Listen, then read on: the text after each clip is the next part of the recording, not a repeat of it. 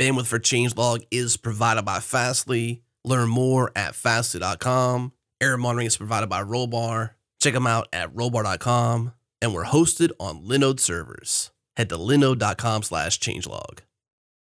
This episode is brought to you by Rollbar. Rollbar is real time error monitoring, alerting, and analytics that helps you resolve production errors in minutes. And I talked with Paul Biggar, the founder of Circle CI, a trusted customer of Rollbar, and he says they don't deploy a service without installing Rollbar first. Is that crucial to them. We operate at serious scale, and literally the first thing we do when we create a new service is, is we install Rollbar in it. Like we, we need to have that visibility, uh, and without that visibility, it would be impossible to run at the scale we do, and certainly with the number of people that we have. Like we're a relatively small team operating a major service, and without the visibility that Rollbar gives us into our exceptions, it just it just wouldn't be possible. All right, to start deploying with confidence, just like Paul and the team at Circle CI, head to rollbar.com slash changelog. Once again, rollbar.com slash changelog.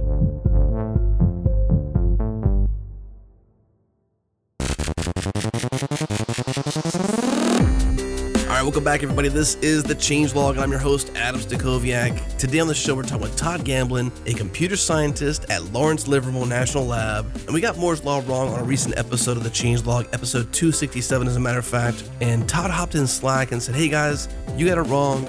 We should talk about it. And that's what the show's about. We talked about Moore's Law, his work at Lawrence Livermore National Lab, the components of a microchip, supercomputers, and high performance computing.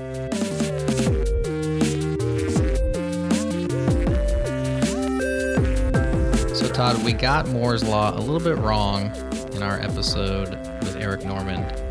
That was episode 267 about functional programming. And we were talking about Moore's Law, and I might have even mentioned on the show how lots of people get Moore's Law wrong. And then I got it wrong. so, uh, you know, uh, embarrassed face is happening. But you were uh, gracious enough to hop into our Slack, which is a, is a place that we hang out and talk about uh, our shows and programming topics and random things, blockchain mostly. Um, A lot of blockchain. a lot of blockchain in there.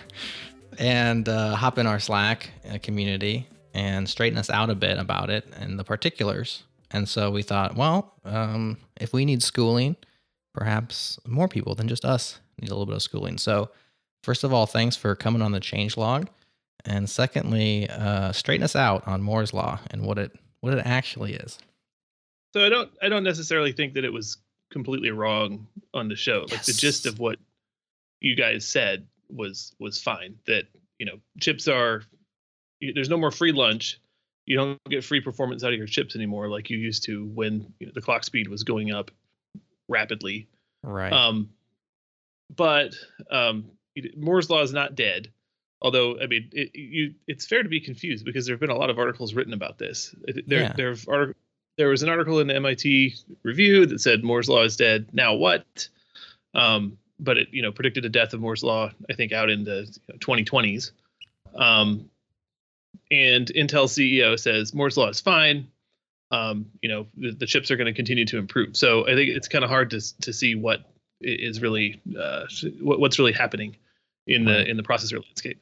So I mean, what Moore's law actually says is that um, the number of transistors that you can cram on a chip doubles every 18 to 24 months. And so uh, that's the part that is still relatively true, although it's slowing down. Um, and I think you know the the interesting thing and and the thing that that people typically get confused with this is um, so there's something else called Dennard scaling um, that broke down around 2006, um, Okay. and I think that's that's what has led to us having all these multi-core chips now, um, where you know you got a lot of performance out of your single core chips before. Um, and so what Dennard scaling says is that um, as your um, as your transistors get smaller, um, the the uh, the voltage and current stay proportional to that. So effectively, your power density is the same for um, a smaller transistor than it is uh, as it is for a larger one. Mm. So uh, what that means is that you can basically jack up the uh, the, the frequency or the, the voltage on the chip um, as as you scale the number of transistors, and so um, you get clock speed for free. uh, over time. And, and Just so by increasing the power. yeah, that's uh, just yeah, just by increasing the frequency as you scale it down. Mhm. So it, the chips have effectively the same uh, power, the power for the area that you're you're putting all those transistors in, right? You want to keep the Okay. power envelope relatively constant because you're putting it in a device like I don't know, well these days like a phone, Right. um, or you know a desktop computer, and you don't want someone to have a really high power desktop machine that ramps up their power bill, right? right. Um, so you know you've got a fixed power envelope. You're increasing the number of transistors, and it used to be that you could also increase the clock speed. Um, but because of the breakdown of Dennard scaling, you see that in like 2006 um, or around there, uh, the chips are kind of capped out at like you know two and a half uh, gigahertz now, right. right. Like they're they're all sort of hovering around there. They get up to three sometimes, and then like you can find like four uh, gigahertz monsters in like some of the uh, bigger IBM like System Z systems. Um, but but effectively, it's kind of capped out there. I don't know if you remember like I, I had 100 megahertz computers back in the day, or you know even I think my Apple 2GS was like maybe kilohertz. I'm not even remembering, but um, I don't think I go back quite that far. Mm-mm. yeah, You might go back a little No. further than Adam and I in that regard. I've always been in the megahertz. I know that I was in the megahertz. I think it was like maybe my first was like 750 megahertz, somewhere around there. Oh wow! So you been- guys are picking up like Yeah, that would have late been like late 90s. Yep, exactly. I do recall having a, yeah. a, a four gig drive was my first computer, and then the second one I had a twenty gig drive. Okay. So I mean that's that's sort of like don't relate it so back so much back to the chip, but most mostly like how much space did I have to put stuff on, Sure. which sort of like relates to the chip era because it kind of goes in a similar scale. Yeah, they go hand in hand. Yeah. So you're, you got a little bit of seniority on us there, uh, Todd. But nonetheless, we Slightly. definitely, yeah, we've we've definitely seen the the topping out. I mean, I'm on a a uh, what does it say? 2016 MacBook Pro, and I got a 3.1 gigahertz. And So that's like, yeah, two and a half, three. Like you said in the in the more server products, you might have four gigahertz. But that's what definitely has stopped. Yeah, and the, the reason that that's broken down is that so Den- Dennard scaling ignores current leakage, and and so as people packed all these transistors on the chip, um, you get something called a thermal runaway, where you know you you can't you can't pack them that close without having um, a whole lot of power on the on the die. Um, so you you basically are, are capped at how much clock speed you can you can have. Um, but what they do is you know you, you can still get these multi-core chips now, right? Like the number of cores on your chip has definitely been increasing, and so um, that's what they're using the transistors for. Where they used to, you know, pack more uh, transistors into things like out-of-order execution um, and other stuff on the on the die. Um, now you're just building out and replicating um, chips of effectively the same size on the same, you know, on, well, cores of effectively the same size on the chip. And so you're that's what your multi-core CPUs are doing. They're becoming their own little massively parallel machines. So even and back in that show, even then we were talking about the the proliferation of cores, at least at the consumer level, um, hasn't gone crazy in terms of you know you're still st- talking about two core, four core, eight core. Sure. Um, probably from your from your purview inside the, the supercomputer labs, you can tell us about what what what machinery looks like inside there. But um, is that something that has also hit a threshold, or it's just slowed to where it doesn't make sense? Maybe like you said, inside the same thermal envelope to have 32 cores on a on a laptop, for instance. Um, so I actually am not 100% clear on why they haven't, you know, jacked up the number of cores on on a laptop. Um, I mean, I, I would assume that it's because people don't need that many cores that much, and also because most of the parallelism that you're going to want to do on a desktop machine is going to be on the GPU, and all, and on like the phones, they have a lot of specialized hardware for things like video Mhm. processing, and like all this these like AI units and things like that, which is interesting Right. and has a lot to do with like, you know, the eventual death of Moore's law too but yeah on on the supercomputers i mean we're we buy the same you know effectively the same chips um at least for some of the machines as um as your desktop machines so like our commodity clusters as we call them they're linux boxes with with intel and you know maybe amd chips um and and we're seeing you know a, a large increase in on node parallelism so like where we might not have you know more cores per um, per chip than what your desktop would have. We have a lot of sockets in the machines, and so the, the amount of on-node parallelism that's there is is pretty high, Hmm. and we try to use all that. So where do you see this all going in terms of Moore's law? You said that it was said that it would be dying in the in 2020s. We're getting near that So range. close. What's your you know prognosticate out for us? What's it look like in the next five years? Um, so I mean, I think next five years, I, I I think you'll see the the rate of transistors that get packed on the chip start to slow down. Um, I think I currently the number of transistors on the chip is doubling at I think uh, two x every three years instead of every every you know one and a half. So it is it is slowing. Um, and then you know once that goes away, um, you're going to have to figure out how to take advantage of uh, or how to increase your speed other ways.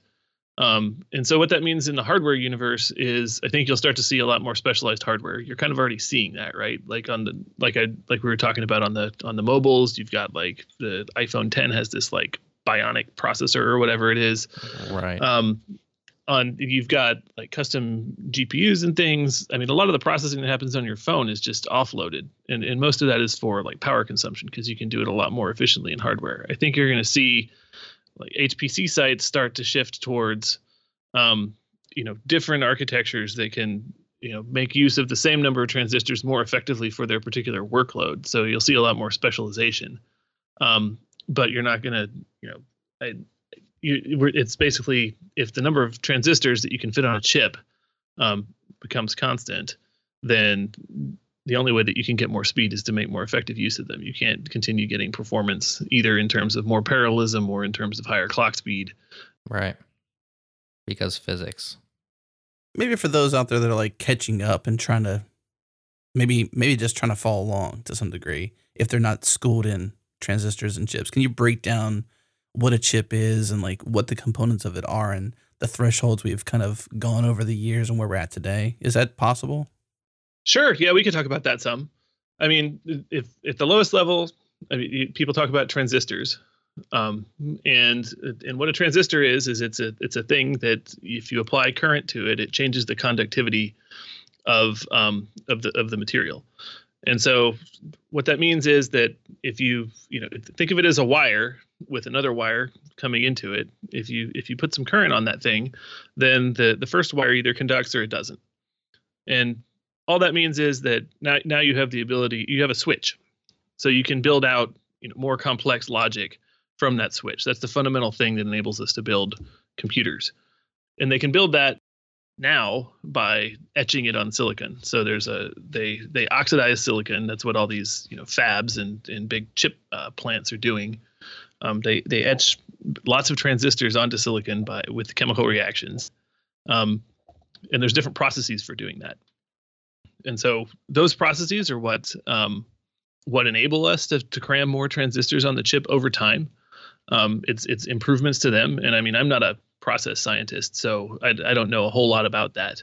Um, but but effectively, you know, Moore's law originated when Gordon Moore in 1965 observed that that process had resulted in the effective doubling of transistors um, every I think 18 months or or two years back Mhm. in in 1965. He was looking at like the range from 1958 to 1965, and so that that's where that comes from. so it's a Um, general If you comment haven't, that turned into law um, it's an observation. I, I wouldn't say Observation, that it's a law. You can't go to jail for violating Moore's law. we call it moore's law Yeah, that's right. So yeah, and, which is we call Don't a lot of cross things more. laws. You'll go to jail. that's right We call them laws till they get broken, and then we're like, well, even even the way that it's usually stated, right, 18 to 24 months is fairly vague, right? And Right. It's just it's an observation of the cadence with which they can double the number of transistors on a chip. right Um, and it held pretty true. Moore thought it would hold for I think 10 years, um, and it's actually held you know since 1965 pretty well. So it, it's somewhat remarkable in that sense. So you know it it's it's more than just an observation when it holds for many many more years than you you thought it would.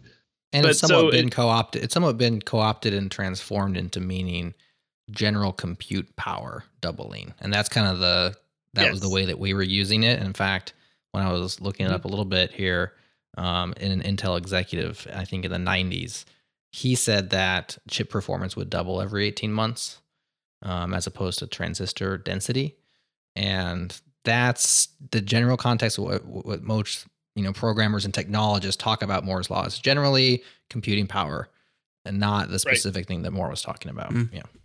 Well, because the computing power is what enables you to do more and more with your computer. Right. Right. I mean, you can you can do many more computations. The thing gets faster. It's good. Um, I mean, I think the main consequence of of the the breakdown there is that you know you don't get as much single thread performance as you used to. That's kind of capped out. So you know you're right. If you're using Microsoft Word or something like you know you're you're typing or or something that you know has to has to execute sequentially is not going to um, go any faster. Um, but if you can get parallelism out of your workload, um, then uh, you know then you can actually harness all the power that's on your chip. And and the difference is that if, if you increase the clock frequency, that just means that everything on your chip is happening faster. So that's effectively free. If you had a program that ran on an older chip, it would run just the same on the newer chip, just faster. Um, whereas with parallelism, um, if you want to harness that performance, you actually have to rework your program, divvy it up. And so I mm-hmm. think that yeah, you have to divide it up into into smaller chunks, or figure out a way to do it. it might involve like changing your whole algorithm, um, and that's that's a lot harder. Um, and not all workloads can do that, and you know not all consumer workloads can do that. So it's interesting to see how this will pan out on on consumer chips. Although I think you know with with all this machine learning stuff going on now, um, it's not like there's a shortage of numerically intensive things uh, to do on on your desktop machine or on your yeah. on your phone. Um, you know, there's or games like have always taken advantage of things. Yeah. We could talk about GPUs some. I mean, that's that's a GPUs are an interesting design point, right? Like I think in the uh, in the functional programming podcast you were mentioning earlier, you guys mentioned that you know, oh, people told me I was going to have thousands of cores. Where are my thousands of cores? And I think you know the answer is they're in your GPU, mm. um, because that's a very different workload from uh, what your your desktop CPU is doing. It's it's data parallel, and so you know it's it's easy to divide up um, the work that you have to do for graphics rendering.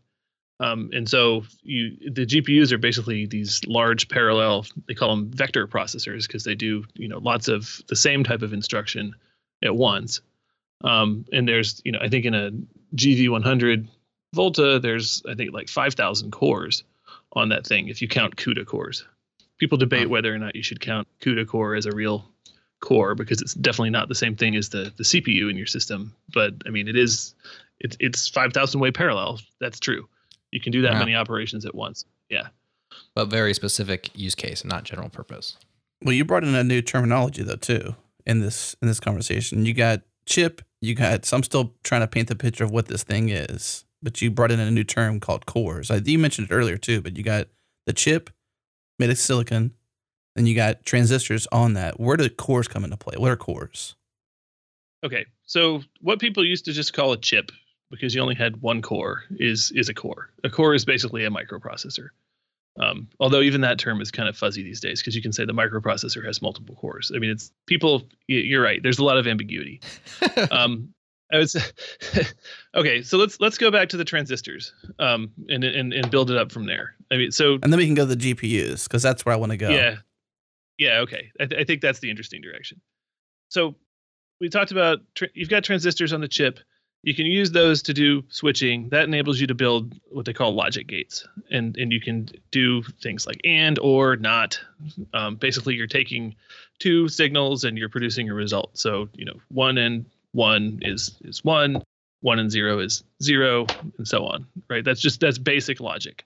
You mm-hmm. can take that, and it turns out you can build anything uh, with that. You can build if you if you have a NAND gate, basically a not and gate, then you can build whatever you want. Um, and so there's lots of ways to do that, um, but effectively they build this whole chip out of that, and and that's they're they're putting that logic on on the die, and that implements you know what what people recognize as a modern CPU. And so like if we're coming at this from like a high language high level language, you know, I think most of the listeners here are familiar with, you know, JavaScript or Ruby, Python, or even C. Those either get interpreted or compiled into machine instructions. And effectively what you're using you're taking all these logic gates and, and you're building something that that fetches instructions from memory. Um, it fetches data from memory the instructions tell the processor to do something with that data and then they write it back to memory and that's pretty much how your chip works um, so if if you have that that pipeline where you can you can pull instructions from memory, you can do stuff to to numbers and write it back to memory, um, then that's that's effectively what a modern you know uh, core I guess looks like. That's a that's a processor.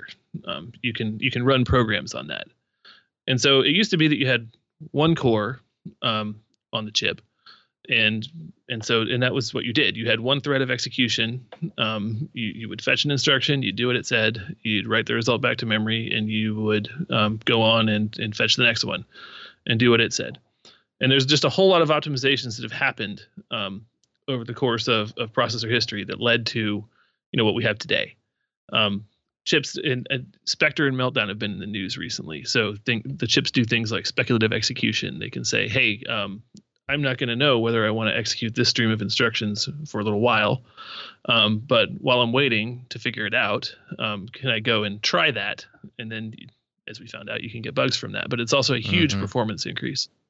Um, there's things like just out, regular out of order execution, um, where effectively, like your chip has logic on it that looks at the instructions coming in, it figures out the dependencies between them um, and it it figures out which ones don't have any dependencies right now in terms of you know data that they need to read or results of other calculations in the instruction stream. It'll pull those and it'll execute those instructions concurrently or um, with uh, with other ones that, that don't have any dependencies. And so that that's called a, um, an out of order processor, or sometimes people call it a superscalar processor because it can execute more than one instruction at once. Um, there's vectorization. So like the, there's some most chips have some you know types of instructions that will do multiple things at once. So if you know that you have you know four numbers lined up in memory and you want to multiply them all by two, you you can pull them all in at once and do those operations all at once if they're if they're the same. And so there's there's lots of these different sequential optimizations that people have done, um, and that's what goes into your one chip. And so now um, that you have you know all of these uh, extra transistors because you can't increase the clock speed on the one chip or on the on the one core. Um, people are building out the number of cores that they have on a chip, and so they basically just you know they they have the same core. They're not making it. They're not trying to cram too much into that one core and increasing the power density to the point that it would cause problems. But they're just scaling that out um, with the number of transistors. Does that make sense? Totally. It's it's still when when you sit back and think about it, it's still mind-numbingly awesome what we mm-hmm. can actually build out of those core primitives. Like you, just where we've gotten from where from where it starts. You don't you take it for granted. You don't think about it much, but when you do, you sit back and think about it. All ones and zeros and logic gates at the bottom of it all. What we actually can create yeah. out of that has been amazing. That's true. Oh, there's tons of layers. And I mean, yeah. if you think about it, that people started out just programming to the the chip, right? Like if you right. if you got a new machine, you know, back you know, say in the founding days of this laboratory, um, you know, 1952, you would read the manual and you know the instructions that you would the way that you, the programmer manual had assembly code in it. It said, "Here's the instructions you can execute on this chip. This is what it can do," and you'd have to actually you know think about memory and you know what um, how you're you know managing it, what you're pulling into the core, how much memory you have, and things like that. Um, and now, you know, you don't even think about that. You can you can instantiate things in dynamically. You, you don't have mm-hmm. to think mm-hmm. very much about memory in most of the modern languages, and it's it's a pretty nice ecosystem. Um, I mean, I think you know the the reason that the multi-core stuff doesn't I think change your perception of uh, what's going on on the computer quite as much, or at least from a programming perspective, is that, I mean, one reason is that there are a lot of multi-threaded programs, and even your operating system is, you know, even before you had multi-core chips, your operating system was um, executing multiple things at the same time. It was just doing it by time sharing. And and what the and so you know what a context switch is. Mm-hmm. It's when you're you're executing one program and then you know the OS says, oh well, there's this other thing that's running at the same time. I'm going to swap that in, um, execute it for a little bit, then I'm going to preempt it and switch back to the other thing that you were doing. And effectively, that's how your OS did multitasking um, before you had multi-core chips is is by just splitting up the by switching back and forth between different tasks really rapidly. Um, and now you know on your on your chip you really can have things executing actually in parallel. And so it, it's to some extent it's kind of a natural transition, right? Because you can just execute different threads on different cores, um, and the operating system has to manage that. Um, but you still have context switching too, so you know you can still execute many more tasks on your chip than you have cores.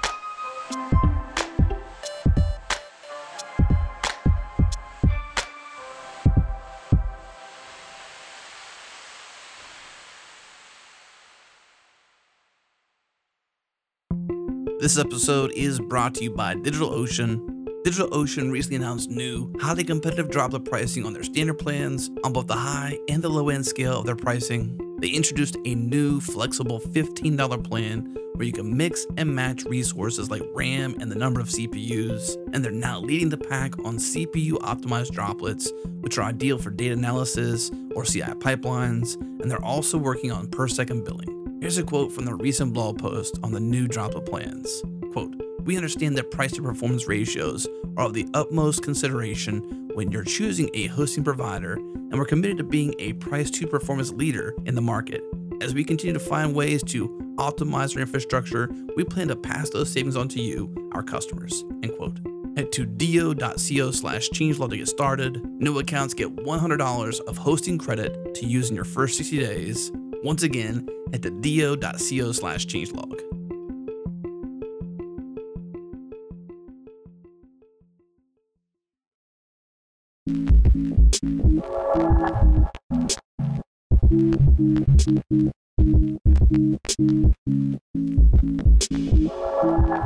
Well, Moore's Law is not dead but dying. Murphy's Law, however, eternally true. Do you Still, guys know still, Law? still true. Yes. Will always be true. Adam, you know that one? Yes. Murphy's Law? Yeah, that's a that's a real law. Yes. Anything that can go wrong will go wrong. So true. I guess if if you want to get back to, to the Moore's law, law dying aspect, I think GPUs are a good example of you know one way that you can take more effective advantage of some transistors um, and, and sort of combat that that power law um, or the you know the the Dennard scaling problem. Um, your the GPUs are are in terms of the number of uh, operations you can do on them. You get a lot more performance per watt um, if you can exploit them than you do out of a CPU. So if you can actually, if you have a workload that's data parallel, you can pose it that way. Um, then you can execute it more efficiently on a GPU than you can on on the CPU. Um, and and so that's and, and you have like 5,000 cores on there, right? It's it's a it's a big scale out machine. It's doing Mhm. vector stuff. Um, it's very power efficient, and you know that's that's one way to use the transistors more effectively for certain workloads than for the CPU. And I think you know that's that's where you're going. You're going to see other types of technologies take over that are better at certain tasks. I think you know in our community, the other places that you know people are looking um, is so there's quantum computing. People talk about that a lot. Ooh, um, I want to talk about that. Yeah. Okay. Um, Put that I- on the sideline. I can't say too much about it. Okay. Not an expert, but I mean, we have there's like a whole beyond Moore's law thrust in DOE, and I think in the broader CS research, uh, you know, funding agencies. Mhm. Um, What's the DOE? the Department of Energy. Okay, just to be clear, for for those not in the U.S. and hearing acronyms to, to know what they're talking about. Yeah, we could do like the we didn't do the origin story uh, thing at the beginning, which we could do. You can go listen to If you RFC. I think there's some in that show to some degree about where you work and what you do, and so I'm pretty sure that's how Nadia opened it up. Right. Um, yeah, that's that's true. So we could talk about the DOE some later. Um, D- DOE is where I work. I work at Lawrence Livermore National Laboratory, and and you know we care about high performance computing. Um, so yeah, quantum computing is one way that um, you know you can use a different type of technology to do computation. Uh, so far, people haven't really you know they, they've shown that it's useful for certain problems. So like there's a D-Wave system. Los Alamos has a um, a D-Wave system that they're looking at. It's a, it's a type of quantum computer that can do something called quantum annealing, which allows you to solve certain optimization problems very fast. But again, you know that's a different model of computation. It's not like a script. It's it's another type of thing. So if you have to do optimization problems, that's a good thing to use, um, and you can do it really fast. Um, there's uh, something called cognitive computing that we're looking at. So at, at Livermore, we have a partnership with IBM where we're looking at their True North architecture, and they they call it a cognitive computer. Um, effectively, what it is is it's a chip that can that you can basically put a neural network on, and you can evaluate it very quickly. And so it's good for machine learning workloads. If you need to do some machine learning um, evaluation along with your your workload, where I'm distinguishing between like training and evaluation, then then you could potentially do it faster with the True North chip. And then, you know, to some extent, there's there are limitations to how you can do that. You have to discretize the neural net a certain way so that it fits on the chip. um, and you can only do certain types of neural nets. Um, but you know, you can pose a lot of different neural net problems that way. So we think it could be useful um, for helping to accelerate some of the simulations that we're doing, or to help to um, solve problems that are, are really hard for humans to to optimize at at runtime. Um, so that's another model. Are there private sector equivalents, Todd, to these things that you're speaking of, or are these the, the kinds of uh, things that you only find in uh, the public sector in terms of these the cognitive learning machines? So I believe True North is available, and you could you could buy it um, if you were in the private sector. Um, it's Okay. an IBM product. Um, I, I'm not 100% clear on whether it's just a research prototype that we're dealing with, or whether you can actually uh, buy with these and play with them um, in industry. But I mean, I know that. Yeah, I think some industry players have D-Wave machines, so they're playing with those. So you know, you Mhm. can, you can get them play around with them. Um, I definitely think that you know it's still in the research phases um, in terms of what you would actually do with it. Yeah. Um, the True North chip is interesting because it's a little closer in terms of you know actually deploying those because the people do have machine learning workloads, right? Like, and Right. if they want to accelerate them, they could use something like this um, to do that. Um, what it doesn't accelerate is the training. So you know you would still have these giant batch jobs to go and analyze data sets to build the neural net that you use to you know either to classify or to to analyze the data uh, once you're done training that thing Hmm. But I mean, I think the the theme across all these different areas is that you know it's it's more specialization and Special and- purpose. yeah. So tell us real quick. So you mentioned, you know, you, you work at Lawrence Livermore National Lab. What? Yes. So you have these specific use, and you said we care about high performance computing. Maybe explain the specific use cases. You know, as, as much as is public knowledge or you know not uh, top secret stuff that you guys do, and you're applying these technologies to to. to. Okay, so I, I work for the Department of Energy. Um, I think you know, Department of Energy has been in the news as you know Trump has picked his his cabinet lately. Um, it, it's it's the part of we we deal with a couple of different things. Um, the, I think the DOE is uh, the biggest funder of of science research in the U.S. alongside the NSF, um, and you know that that involves funding universities. It involves funding the national laboratories. Um, and we're also in charge of managing the U.S. nuclear stockpile and making sure that it stays safe and reliable. Um, and so, across all of those different scientific domains, um, there's a whole lot of physics simulation that needs to get done. Um, and and effectively, you know, we are using simulation um, to look at things that you either you know can't design an experiment for, um, or that it's you know too expensive design to design an experiment for, or that it would just be you know unsafe to design an experiment for, or that you shouldn't design an experiment for. And I guess on on the NNSA side, so Lawrence Livermore is part of the National Nuclear Security Administration, which is under the DOE. Okay. Um, the the unsafe thing that we're looking at is you know how do nuclear weapons work? Mhm. Um, and so that that's a lot of the simulation workload that takes place here. We also do other types of simulation like climate science. Um, we have a lot of people working on that. Um, we look at you know fundamental material science, all these big either you know computational fluid dynamics or you know astrophysical simulations, um, you know geo uh, geological simulations, earthquake simulations, all these physical phenomena. We you know we have simulations at various you know degrees of resolution um, that we can look at to figure out, you know, what would happen if. So, like, we have some guys who've done predictions about earthquakes in the Bay Area. Where would the damage be? Um, we look at will this weapon continue to work? Um, we also do things like detection. Like, if if you had something like this type of device and someone was trying to ship it in a container, how might you figure out that it was there um, Mhm. without you know opening every container? Um, there's there are lots of things like that um, that the DOE looks into um, and and high performance computing drives um, all those. all things. sorts of different aspects of that. Yeah. So and, and I guess the other interesting um, facility here um, that, that's in the news frequently is the National Ignition Facility, which is a nuclear fusion experiment. So we're trying to um, make a little star um, in in a big you know building the size of three football fields. Um, where we've got like 192 lasers that fire at this little target, and so simulating how the lasers um, interact with the target, how they deposit energy there, um, is you know one of the things that we can simulate on the machines here. You're, you're you're building a star inside of a big building.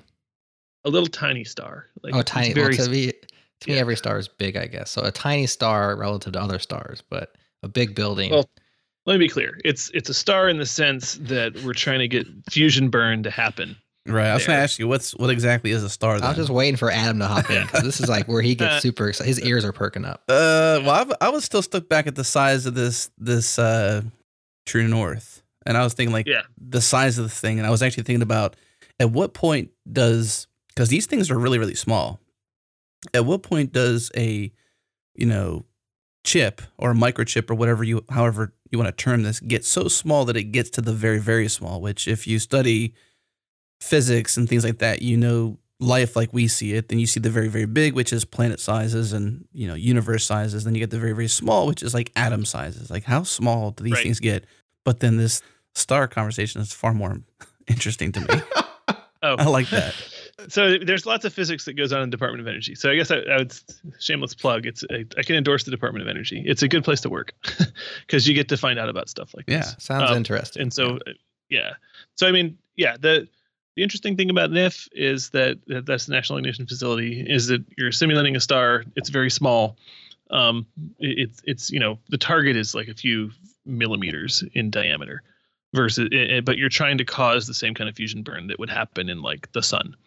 And so it's all these lasers colliding, right? The light from these lasers colliding that create the fusion. yeah burn. it, yeah that's right it's it's they the lasers come in they hit this kind of cylindrical thing called a hohlraum it's made of gold um that gets really hot x-rays come out of it and implode the target in the middle Mm. um and that's that's the idea are you doing that a lot, or are you simulating on computers and then doing it very few He's times? saying they can do it physically in this big building, but then, We're have- doing it then these chips physically. that he's talking about, they can do it simulated. this is a good example of you know the type of work we do so uh, nif is um where you're trying to do it physically um, we're trying to get fusion burn there um, but to understand how this thing is working right um, we have to do simulation to you know prototype the designs and i think we do about 400 real shots um, in a year over at nif where we actually you know turn the lasers on point them at a target well, that's not too many. yeah, we well, it's and and we're ramping that up. Um, it's a scientific facility, so you can do research for lots of different groups. Yeah. Um, in conjunction with that, we do simulations to see if you know what we're simulating matches what really happened, right? And that's an iterative process. So you do more simulations. You say, okay, it matches. How do I change the design to um, you know do better to get you know more energy out? Um, and then you go simulate that. It says it's going to do better. You try it, maybe it doesn't, and then um, you iterate on that until the two match. And ideally, that's that's the process that we use for for designing these things. Um, so that's where the HPC comes in. Is you know simulating something like that takes an awful lot of compute cycles. So like I work in Livermore Computing, which is you know it's a compute center, kind of like a data center, but it, it we have uh, machines that are dedicated to doing computation instead of um, you know persistent services like a data center would have. And um, you know we have I think over two million cores just in this building um, for for all of our computing needs, and we have some of the largest machines in the world here that people run these these parallel applications on. Two million cores, huh? That's a lot of yeah, cores. we have one- uh, machine with one and a half million, which is number four I think in the world now. wow. Um, so that's that's Sequoia, and we're installing the new machine right now. Um, it's called Sierra. Um, it's a big uh, IBM system. It's a it's with Power Nine processors and, and NVIDIA GPUs. This is highly specialized equipment for highly specialized tasks. Yeah, it, that that's true. Um, I, It I'd say that so. you buy a you buy a different kind of machine for HPC than you do for like the cloud. But you know, some aspects of running a data center and a compute center are very similar, like managing power, temperature, stuff like that. Um, Security. I would say that the security, yeah, ex- exactly. That that's important. We've been rolling out meltdown patches all across the facility. I was just gonna ask And- that. Yeah. Yeah, and and the interesting thing, so we and we see performance hits from that. So we try to optimize that. How big are the performance hits that you're seeing? Um, There are some reports to be up to thirty percent, but doesn't sound Yeah, like that's think that's- necessarily the case. in line depending on the workload. Um, Yeah. I think it, it really depends on what application you're running because it's it's that system call overhead that you're Mhm. that you're paying for. So you know, we we have an interest in high performance computing because there's there's basically never an end to the computing capacity that we need to simulate the stuff that we're we're looking into. And so, you know, most of the place where we get into architecture around here is in um, optimizing the performance of applications. So, you know, we have people who work with the application teams and they say, okay, your simulation does this. How do I, um, you know, how can I make that execute more efficiently on the hardware?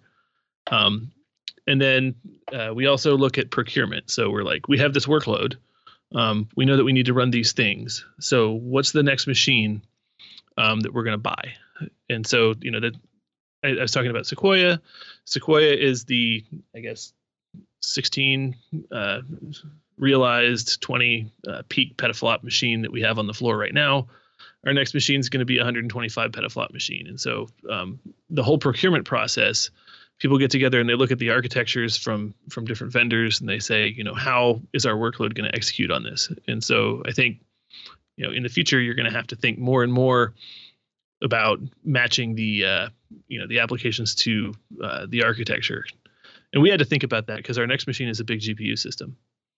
So I mean, here's here's an example that that probably gets at the, kind of the heart of this this Moore's law stuff. Sequoia is the previous generation machine. Um, it's about hundred thousand nodes. Each uh, node um, has a, a multi-core chip on it, and they're all PowerPC chips. And and so you know our workloads could execute pretty effectively on that. Um, and and it was fairly easy to scale things out to a large number of processors. Um, the GPUs have kind of won in terms of that's the um, thing that has an, a market out there for for games and for other applications, and so um, you know they we we have to ride along with the much bigger market for commodity computing. And so our current machine is only 4,000 nodes. Um, it's got Power 9 processors on them, and it's got four GPUs per node. Um, and so that's you know in terms of number of nodes, um, it's a much smaller machine than Sequoia, but it's way faster, and it had you know it's uh, it's 125 petaflops versus 20, and and so that's where you know the GPUs will win. But for us, that's a big shift because we haven't been we haven't used GPUs um, as extensively before. And so now we have to take our applications and port them so they can actually use the four GPUs per node, and that's a challenge. Hmm. Give us the uh, give us an idea what range we what, what, what range we're looking at here? U.S. dollars for the big On the- machines. Yeah, Like the big machines. Are we talking like hundreds Yeah. of thousands of dollars, but millions of dollars, tens of millions? What's the order of magnitude? So for most of the big machines, like if you're going to get a number one on the top 500 list, which is like the place where they have the list of the top supercomputers, um, is probably like around has been you know 200 million dollars at least in the in the DOE um, for the system, um, and that's you know procured over the course of like five years. We start five years out. We talk to vendors and we get them to um, pitch. Um, they they write a proposal that says you know here's here's how we could meet your specs. And then we have a big meeting where we go and we look at you know how how they project this will work on our workloads. They do experiments with some of our like applications. Um, and you know we also look at the other specs on the machine and and different parameters you know how much memory is it going to have? Um, how much memory per node? How many nodes are we going to have to use gpus are we going to have to use like intel xeon phi chips um, or or other things um, and then we pick the one that we think um, will best meet our needs going forward How would you like to close that deal, Adam? Two hundred million. That's a lot of money. Be the salesman on the front end of that thing. Yeah, That's that's, a- a, that's a long sales process. You go out to dinner after you make that sale. Yeah. And if you want the details on our current machine, there's a nice article at Next Platform by our our CTO, who you know Okay. who is in charge of that procurement process. awesome. Well, we'll make sure we link it up in the show notes. All right, Todd. I have a I have a suggested project for you for the for the NIF Okay. folks. After you guys finish that star you're working on, I'm sure they'll listen your to me. next project. Yes. um, sharks with laser beams on their heads. I feel like people have come up with that idea before. Just for your consideration. Well, simulate that a few times. I think uh, I think Are you'll you sure- it are you- Are you sure no one else is working on it? Well, I think you'd be bleeding edge. All right, with simulation, we can make it better. We can make more effective sharks with laser beams. That sounds scary, though. I think we should think about the consequences of doing that.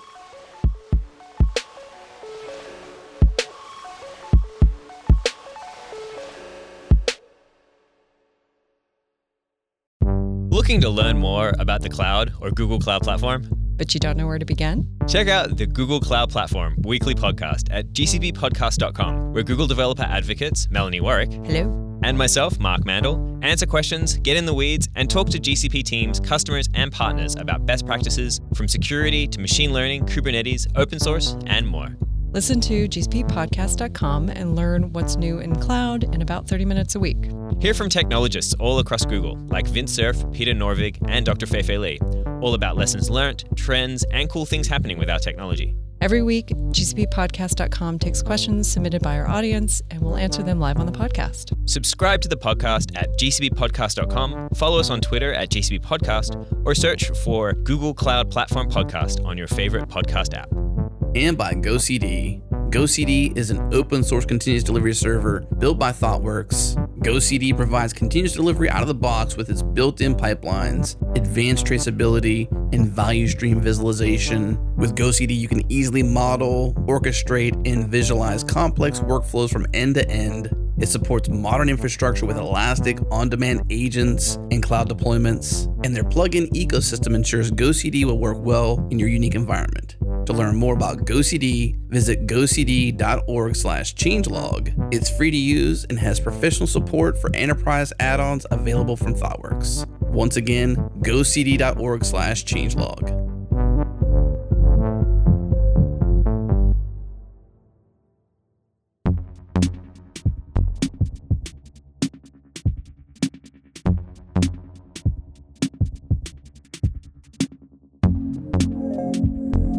So I, I guess the question I have is like, if you've got this two hundred million dollar computer, right? It, it's got to be something that's pretty uh, demanding, right? People are to want to use this thing because you're not to want to not get the return on investment for that thing. So like, what's what's it like scheduling, managing a project that's on it? How do you schedule time for it? Do you have to predict how long your project will take? The compute time, like, give us a day to day operation of using one of these computers. Okay, so I mean, I can't speak necessarily to what the the actual application guys would would do because I'm not uh, I'm a performance guy, so I work with them to help speed things up. But I mean, the the usage model is basically you have to you have to write a proposal to get time on these things. Um, for the bulk of our workload, um, and this is the case for other Department of Energy laboratories too. Um, you have to write something up that says, you know, I have this scientific problem. Um, it really needs a lot of CPU cycles. Um, it's not possible without that. And um, here's what it would enable. This is why it's worth you know the time on the machines. And so um, those go through you know here and, and at Argonne and at Oak Ridge, all these other labs, um, a competitive process where reviewers look at the proposals, they evaluate does it have merit, um, and then once that's done, you get assigned hours according to um, what you asked for know, on the machine. So you get CPU hours. Um, it, that's millions of CPU hours or, or more, depending on what the project is. And, and a CPU hour is measured in terms. I, th- I think we may be doing node hours now. I'm not sure if it's CPU hours or node hours, but basically it's just a measure of how much how much compute power you're allowed to use. Um, so that's how we justify it, and and the machines stay busy all the time uh, because we have science projects that that need them for for their workloads. We have more work than um, the computers could ever possibly do, but they are you know, doing it fast, so it enables new science. Um, so I think in a given day at the lab, um, you know, there's a bunch of users. We have 3,000 users for the facility. Um, some here, some are collaborators, some are at universities that we collaborate with. Um, they're running jobs, uh, applications. It's like a big batch system. You log into it, you say, here's the job I want to run, here's how many CPUs it needs, um, or how many nodes it needs, and um, here's how much time it needs to do that approximately. And then the we have a scheduler that just goes and farms those jobs out to the system. Um, Hmm. And so the people at the compute center, um, we, we look at what's going on. Um, we we try to manage the scheduler so that it has a good policy for all these different users. Um, and we have performance teams who, you know, help the application teams actually optimize their um, their code to, to run on the machine. And that's an iterative process, right? So for a machine like the new Sierra machine I was talking about, um, we'll typically have a smaller machine in advance of that uh, that's similar. You know, we have a Power 8 GPU system instead of a Power 9 GPU system that we've been testing on, um, and they'll get their code running on that um, in preparation for the new system. Um, and, and in that process, we'll look at you know we'll, we'll run profilers on the code. We will look at you know traces to see if it's communicating effectively between all the nodes. Um, and and we'll help out the application teams by saying you know you should you should modify this or we need to change this algorithm i think um, one of the things that we've been helping people with a lot lately um, and especially with the gpus and also with other centers using more exotic chips like xeon phi um, which is like an intel many core chip it's like a 64 core intel chip. Um, we need the same code to execute well on all these different architectures and that's not an easy process. So if you have a numerically intensive code you write it one way it might execute well on the cpu but not on the gpu um, and, and we'd ideally like to have one code that the, the application developers maintain um, and have that um, have essentially some other layer handle the mapping of that down to the architecture so um, one of the things we've developed is uh, we call them performance portability frameworks. We have this thing called Raja.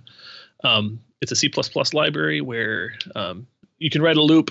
Um, instead of a for loop, you write a for all, you pass a lambda to it.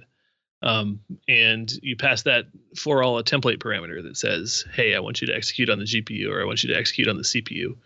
Um, and that allows them to tune effectively for different architectures. They can kind of swap out the, the parallelism model under there. And so, you know, tuning that, getting the compilers to optimize it well for different machines. Um, that's the kind of thing the performance folks have been working on. Hmm.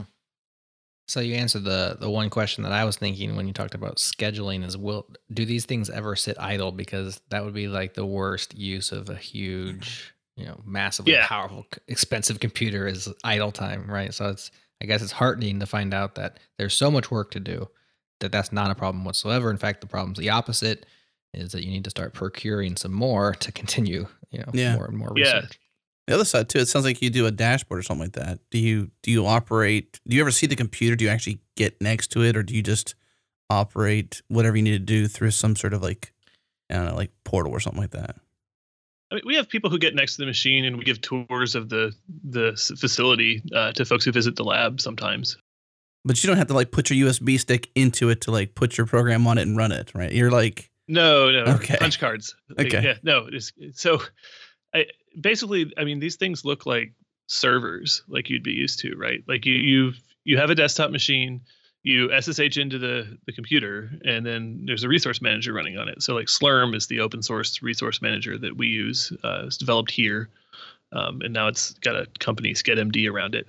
Um, and the users would say, you know, sbatch um, command line, and then that they would take that command line, put it in the queue, and then eventually run it on however many nodes they asked for, um, or you know srun if they want to do it interactively and wait for some nodes to be available. Um, and you know the, the wait times can get pretty big if the if the queues are deep. So Oh. um, so yeah. so you get assigned hours, but you don't get assigned like uh, nine in the morning to ten in the morning. You get just hours, and you're in a queue. Whenever your queue comes up, you execute. Right. You get a bank um, that that comes with your project. We call it a bank. That's how many hou- total CPU hours you have. Um, if you submit a job, um, then you know when you submit it, you have to say, "Here's how long I expect it to run for," and the scheduler will kill it after that much time. Um, and then uh, you see nodes you want, and then it runs for that long. And however, you know, the, the length of time it runs times the number of nodes it used, um, you know, times the number of CPUs per node is how much they subtract from your bank at the end of that. Hmm. And so effectively, you know, you you get a few, you know, multi-million CPU al- hour allocation. Um, you can run that out pretty quickly if you run, you know, giant jobs that run for a long time. So Todd, I first met you at the Sustain event last spring, almost summertime, I suppose, at GitHub headquarters. You were very involved in that, and in fact, that's when you hopped into our Slack for the first time and helped bring some people from the lab to that event.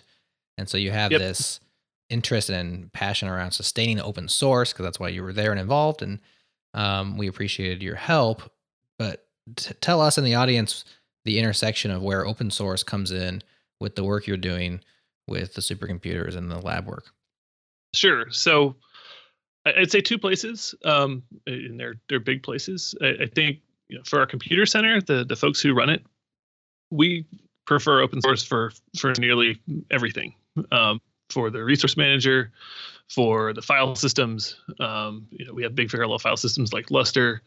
Um, for even you know the uh, the compilers that we use, we're we're investing in uh, in Clang or in LLVM to create a new um, Flang to do Fortran um, for some of our codes. And um, and so you know I would say that the the majority of what we do at the compute center is is uh, is open source in terms of the infrastructure that we're using. Our machines run Linux, um, and we have a team downstairs that manages uh, a distribution for HPC. Uh, we call it TOSS, which is a Trilab open source stack. Um, that's basically uh, Linux distribution with with our custom packages on top of it, and that's how we manage our deployment for the for the machines. Hmm. So that's one way, um, and then we have people working on you know the the people who work on those projects, um, or like ZFS, um, is is used in Lustre. Um, we have a guy who who actually did the ZFS on Linux port and, and manages that community, and Huh. you know I think we get a lot out of that. Um, it's Brian Behlendorf at Livermore, not the Brian Behlendorf who's doing blockchain stuff, but actually another I was just Brian Behlendorf, the same name. Yeah, there's two Brian Behlendorfs in open source. wow. Same spelling and everything. Yeah, everything. Wow. Yeah, he said that they met once and talked to each other. That is And- that is confusing. We just had the other Brian Behlendorf on the show. We interviewed him at Yep. OSCON last year Mhm. I about listened to that. Hyperledger. Yeah. Yes. Yeah, so this is ZFS. So there's the ZFS Brian Behlendorf and there's the Hyperledger Brian Behlendorf. Okay. One of them is in the building with me. Yep. Um, you know, we were talking about how we we procure these big machines, um, and there's there's a contract associated with that. Um, in that, we we allocate some time for the vendor to contribute to open source uh, software. We require that as part of the contract, and so they work with us, um, and they they make sure that our software and other software that we care about from the DOE and, and elsewhere actually works on the machine. So that's another way we interface with the with the open source community. On that note, then it sounds like you're pretty intimate in in terms of like what uh, in, in involved in like the process or what's in what's on these machines. Do you have good relationships with those who sys admin these machines? Do you do you as a you know collective are you able to say well we prefer this flavor of Linux and you know it seems like since you choose open source you have some sort of feedback loop into like preferences that everyone can put on this machine and do all these fun things you do. Yeah. So uh, at, at, this center, I mean, we the, there's a software development group, there's the system administration group. They're all in the in the building that I'm in, which is attached to the compute center. Um, we there's a lot of crosstalk um, Okay. between those different areas, and then we also talk to the researchers, right? Um, uh, who who run applications on on the machines. Um, yeah, I would say that you know Livermore Computing, at least like on the infrastructure side, is definitely involved in you know choosing what open source we want to run on the machines and when we maybe don't want to go open source. Like we run proprietary compilers because they're fast, for example. Um, but we also do things like invest in the open source compilers to try to say, you know, we want an open source alternative so that we have something that we can run on the machine that will work and and work well. The reason I ask that is because it seems like you know the application process is very protected to manage what to manage the, the load on those machines and the time. And so I just wondered if you know the involvement of what's on the machines and who manages them and what's you know all that stuff is just as protected. If it's seems like one side's a little bit more loose, but to get the time, it's a big ceremony, and a big process, and you know it could be Well- gatekept to some degree. Yeah, I guess I would say that like HPC, I mean, it's a research computing field, right? Um, it's it's mostly researchers who need this much compute power, um, and and so the calls for proposals are not unlike the calls for funding um, that people put out for academia. Um, there are open ones, and and so like the Office of Science Labs uh, have the INCITE program, um, where you know you can apply for time on Oak Ridge and Argonne's machines, which are similarly large, if not Oak Ridge has a larger machine than ours right now. And for us, um, our customers are slightly different because we work with um, we work with Los Alamos National Lab and Sandia National Lab, and and so our proposal processes, at least on on like the classified side, um, are mostly between those labs because they're about you know the the the weapons program and stuff like that.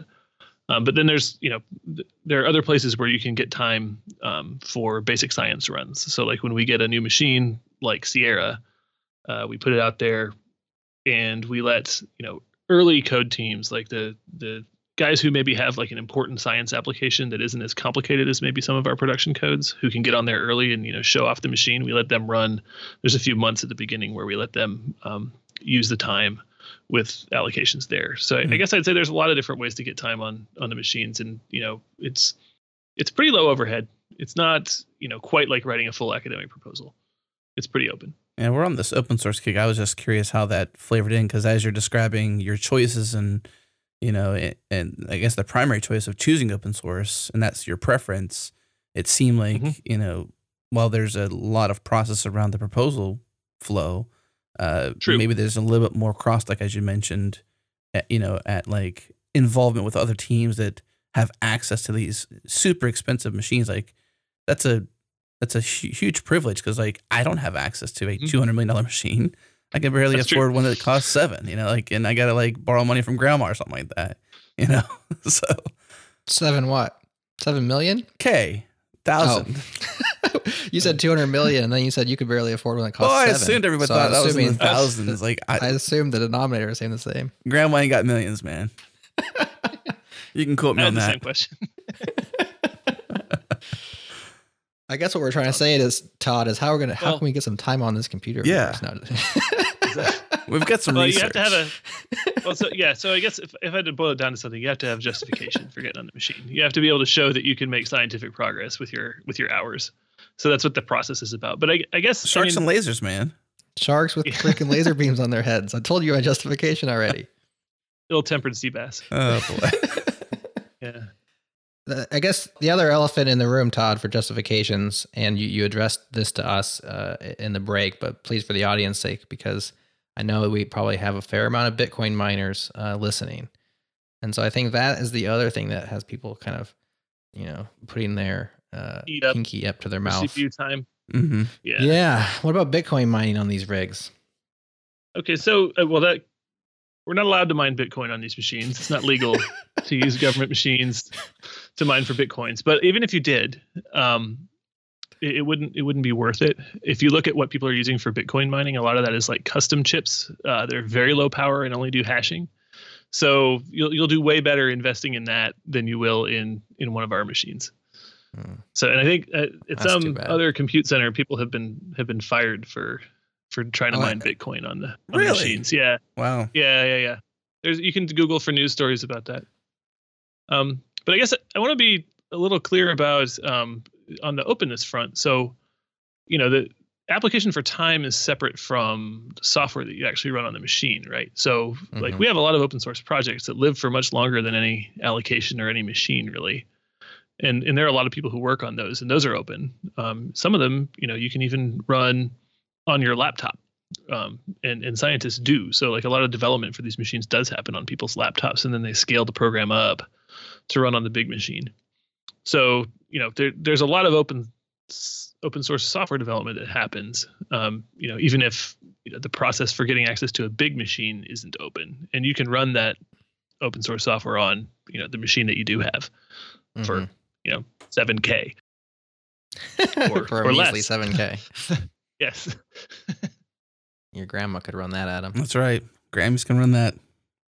So what about the open source community? Um, seems like anytime when I think of a you know a government operation, you think especially with the security you know constraints and you know a lot of the quote unquote red tape. Seems like actually you know deep involvement with a community that's built on openness and freedom and all these things that are kind of opposite of like secrecy and closed. Is there any um, give or take there, or is there is there red tape? Are there issues around that, or has it all been you know pretty easy in terms of integrating your open source work into the greater open source community?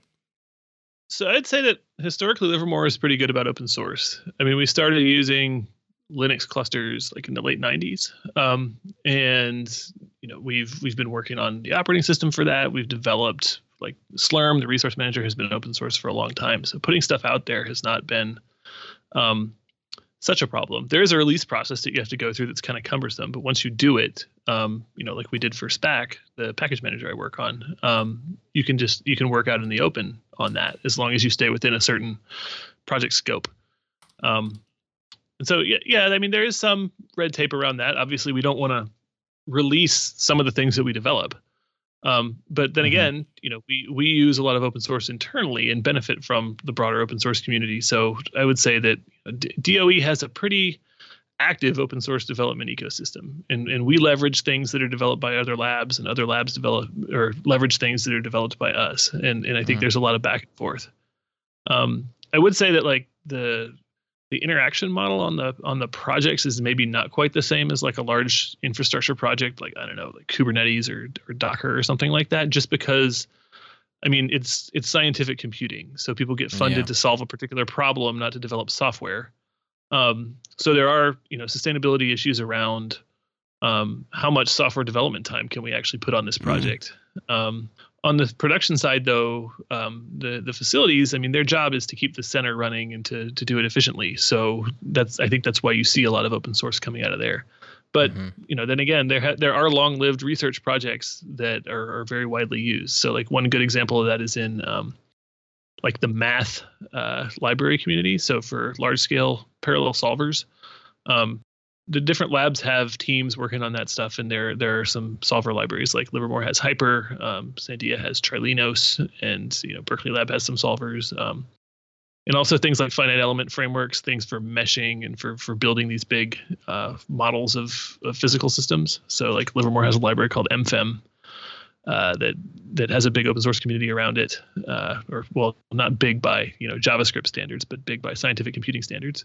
Right. Um, yeah. So some of them operate like communities, I would say, and then others kind of tend to, you know, stay within a particular group, or um, you know, they, they maybe don't have a, a cross lab community.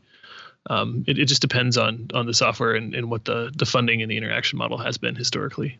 I do think like more community um, could help a lot of projects if if people started thinking more in terms of like how do I sustain this over time? How do I get how do I get more contributors? I don't necessarily think that we build research software with um, growing contributors in mind.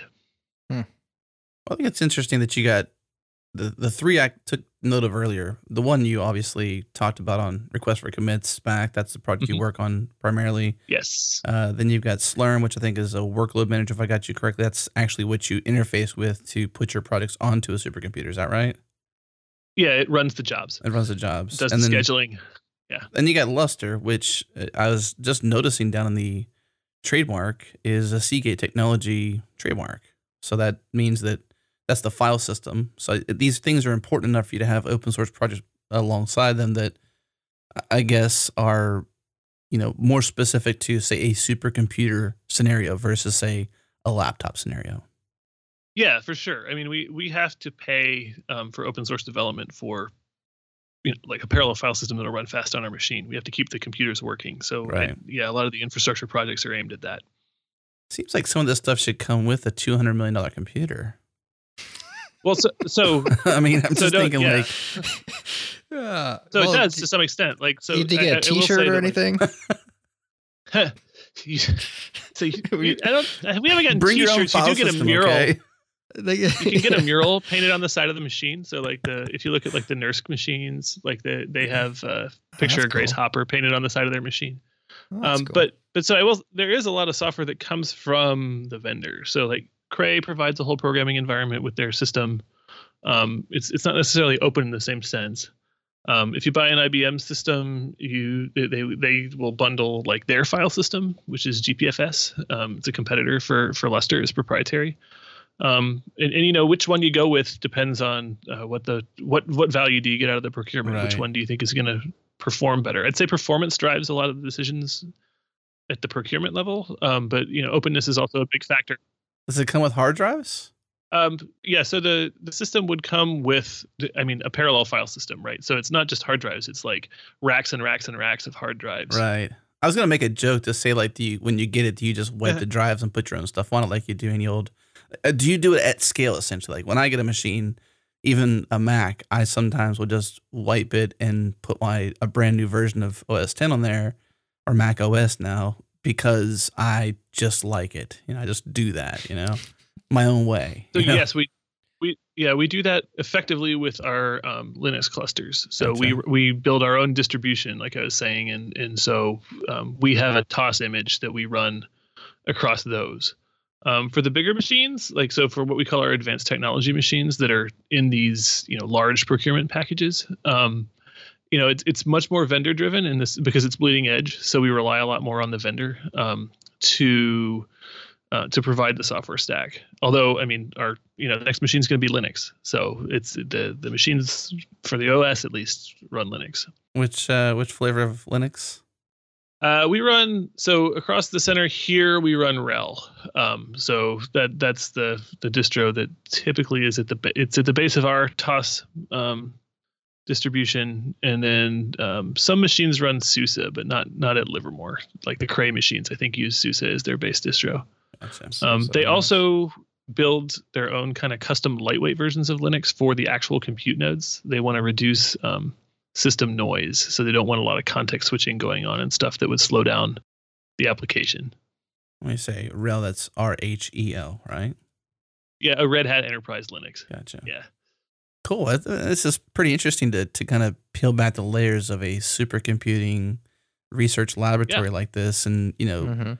see what uh, how open source fits in, how you know, two hundred million dollars, what it buys, you know, how you procure time, how you propose time, how you interface with other teams that manage open source software, how you determine preferences, and I mean, this is an interesting conversation that's not exactly the typical episode of the changelog. So hopefully, listeners, you're you really enjoyed this, and if you did, uh, there's a way you can tell us. You can either hop in GitHub, so github.com slash the changelog slash ping, or join the community. Go to changelog.com slash members. What is it? No, it's community slash community. Sorry. Mhm. Go there, which is what Todd did one day, and he's like, "Hey, uh, y'all are doing this conference called Sustain. I'm gonna go, and I want to bring some friends, and wow, this is an awesome community. So maybe, maybe Todd to close us out. What what can you say about hanging out in Slack hanging out in Slack. with us? Um, with the, Slacking with with us. changelog. Eh, So I, I do that because it's uh, it, it's nice to be in touch with the, I gue- well, with I guess a different open source community, right? So I, I think the changelog is is kind of heavy on on web development. I used to be a web developer before I came to DOE, so I, I like to keep up with that stuff and see what's going on um, out in the cloud, as well as over here in the DOE. So it's it's been a nice time. Well, Todd, thank you for coming on the show today, man. It's uh, we're huge fans of yours, and uh, just thanks so much for schooling us on Moore's Law. Appreciate it. Cool. Right, that's it for this show. Thank you for tuning in. If you haven't been to changelog.com in a while, go there, check it out. We just launched a brand new version of the site. Go to changelog.com and subscribe to get the latest news and podcasts for developers. Get that in your inbox every single week. We make it super easy to keep up with developer news that matters. I want to thank our sponsors, Rollbar, DigitalOcean, GCP Podcast, and GoCD. And bandwidth for Changelog is provided by Fastly. So head to fastly.com to learn more. Error monitoring is by Rollbar. Check them out at rollbar.com. And we host everything we do on Linode cloud servers. at the linode.com slash changelog. Check them out. Support this show. The Changelog is hosted by myself, Adam Stacoviak, and Jerod Santo. Editing is by Jonathan Youngblood. Music is by Breakmaster Cylinder. And you can find more shows just like this at changelog.com or wherever you subscribe to podcasts. See you next week.